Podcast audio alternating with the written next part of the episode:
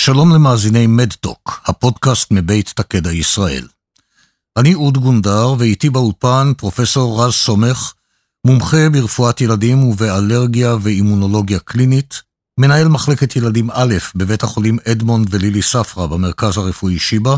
שלום פרופסור סומך. שלום, שלום. התכנסנו כאן היום כדי לשוחח על חסר חיסוני מולד, או בשמו האחר, חסר חיסוני ראשוני. מה זה בעצם? איך זה מתבטא בילדים? אז אה, אה, לכל אחד ואחד מאיתנו יש אה, מערכת חיסון. מערכת החיסון שלנו מורכבת מתאים אה, ואיברים שונים שהמטרה שלהם להגן עלינו מפני כל דבר שנכנס לגוף ועלול להסב לו סכנה. מערכת החיסון צריכה לזהות את התוקף ולהגיב. אה, כשיש תקלה ראשונית, כלומר גנטית, מולדת באחד התאים של מערכת החיסון, נוצרת בעיה, וכתוצאה מזה אה, ילדים אה, יכולים ללקות בשורה של תופעות קליניות, זיהומים, מחלות אוטואימוניות, תופעות דלקתיות מורכבות, וזה בעצם מביא אותם להבחנה של מחלות מולדות של מערכת החיסון. מה המאפיינים של מחלות שקשורות, שנובעות מחסר חיסוני? אז חסר חיסוני יש לו ספקטרום קליני מאוד מאוד רחב. רוב המטופלים עם חסר חיסוני מולד הם אה, חולים עם אה, מחלות שקשורות להיעדר נוגדנים, אה, וניתן בקלות רבה לטפל בהם על ידי מתן נוגדנים מבחוץ ולייצב את מצבם הקליני. יש מחלות שונות בתוך התחום הזה, חשוב לזהות אותם על פי ההתייצגות הקלינית ובדיקות המעבדה הנלוות. אה, אבל בהחלט מדובר פה על ספקטרום מאוד מאוד רחב של, של אה, מחלות. אה, חשוב לציין שלאחר ביצוע אבחון וקבלת טיפול מתאים, הרוב המכריע של החולים יחיו חיים רגילים, הם כמובן צריכים להיות במעקב קליני, אבל בהחלט צפויים להם חיים רגילים לגמרי.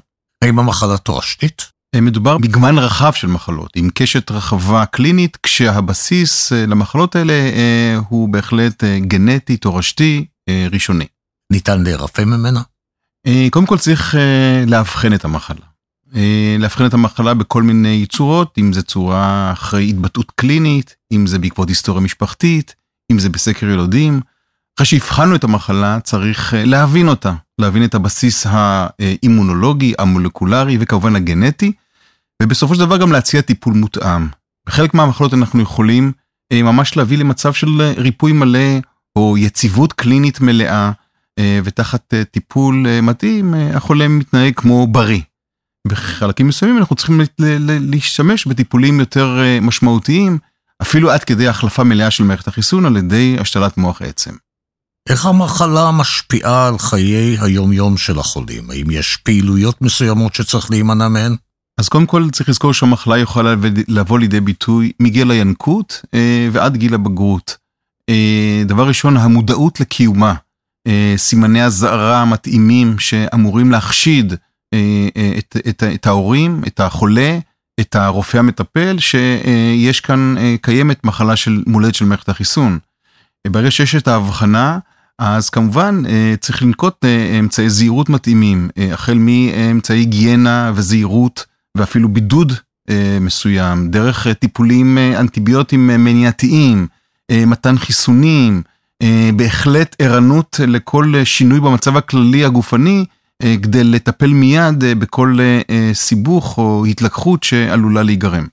איך מאבחנים? איך מבחינים בין מחלות ילדים שגרתיות לבין משהו חריג יותר? אז בהחלט, בכל, לכל ילד יש נטייה קצת לחלות יותר, בטח הוא נמצא בגן והוא נחשף, ותמיד התפקיד שלנו כרופאים שמתעסקים בתחום הזה, אה, להבחין בין ילד שזה אה, אה, עושה אפצ'י רגיל, וילד שהאפצ'י הזה הוא ביטוי של מחלה מולדת של מערכת החיסון. אז לשם כך אנחנו בעצם מחפשים עוד דברים.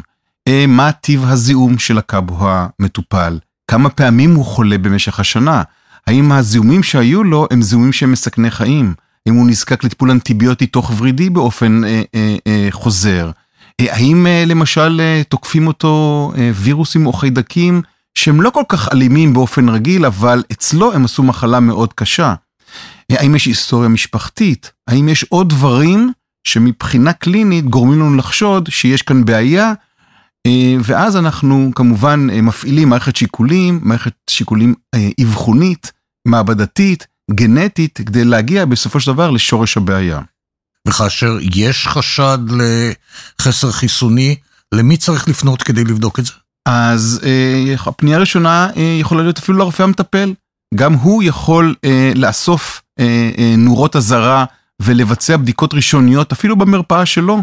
הבדיקות האלה יכולות להיות ספירת דם, בדיקה של רמת הנוגדנים בגוף, אבל כמובן ברגע שהחשד הולך ועולה, צריך להפנות לרופא שמתעסק בתחום הזה.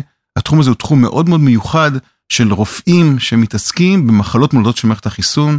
לשמחתנו התחום הזה אה, הולך ונהיה יותר ויותר מוכר בארץ בזכות הרבה רופאים אה, אה, שמתעסקים אה, בתחום הזה.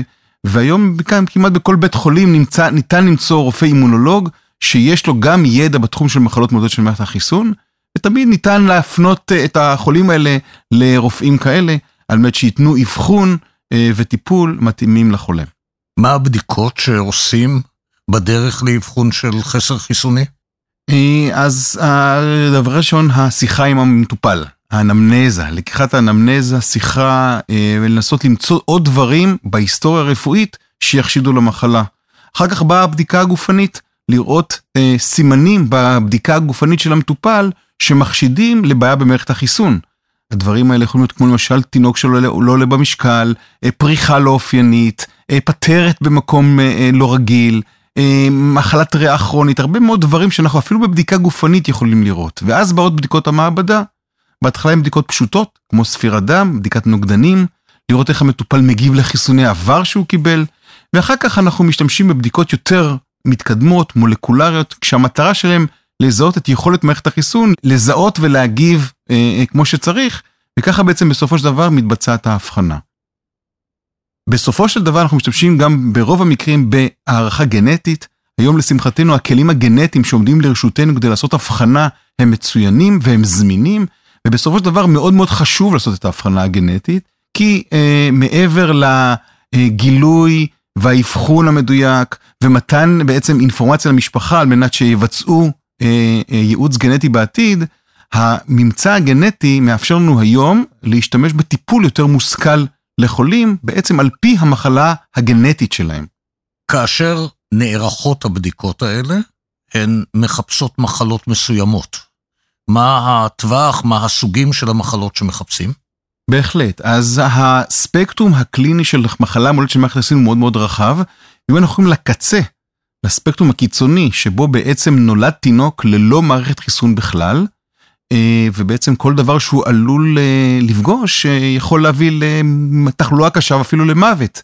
אנחנו מכנים את התינוקות האלה ילדי הבועה, מכיוון שפעם נהגו לשמור להם בתוך בועה סטרילית כדי להגן עליהם, עד שבעצם החליפו להם את מערכת החיסון. היום את חדרי הבועה החליפו חדרים סטריליים וטיפולים מניעתיים, כל אלה הם גשר עד שבסופו של דבר התינוק מאובחן באופן סופי, ומקבל את הטיפול הדפיניטיבי למחלתו, שהוא ההחלפה מלאה של מערכת החיסון על ידי השתלת מוח עצם. הילדים האלה נקראים ילדי בועה, או בשפה יותר מקצועית, יותר מקצועית סקיד, severe combined immunodeficiency, ואת אותם ילדי סקיד אנחנו רוצים למצוא מיד לפ... אחרי הלידה, עוד לפני שהם חלו, על מנת לאבחן אותם ולטפל בהם במהרה.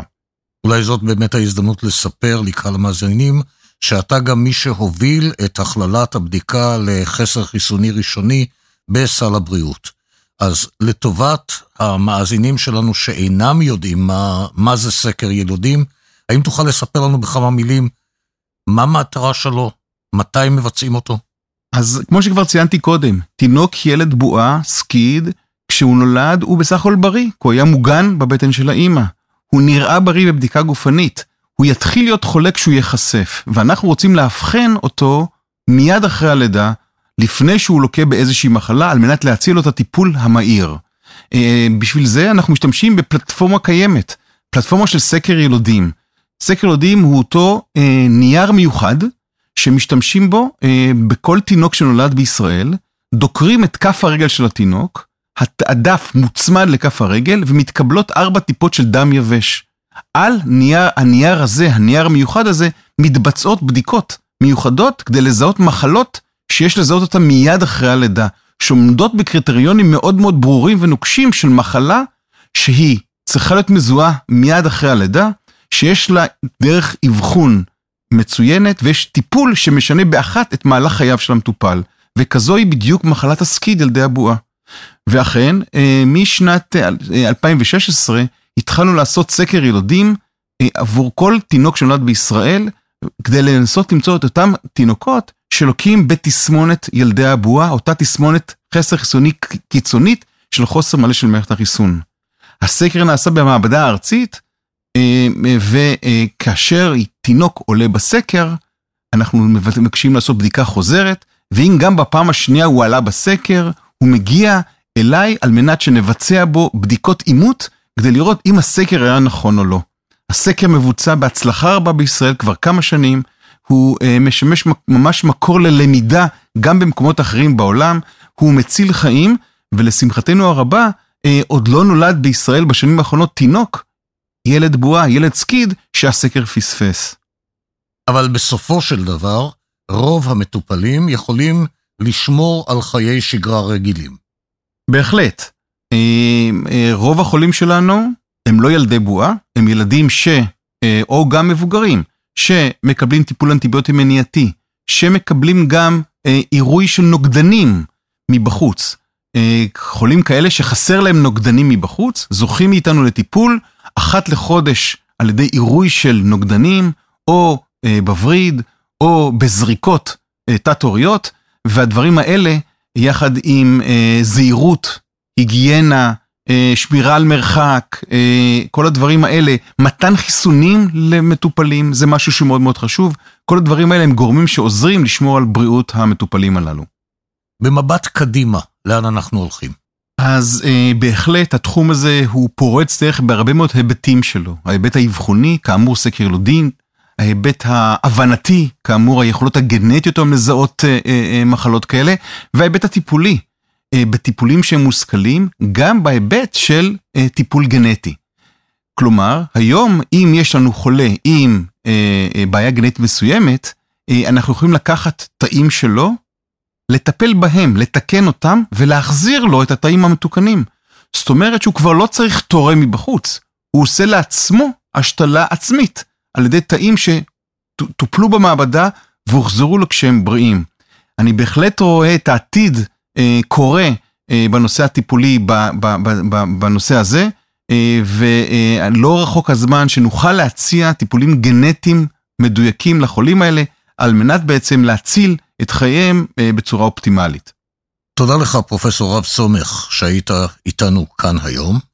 ועד כאן, בפרק הזה של מדטוק, הפודקאסט מבית תקדע ישראל.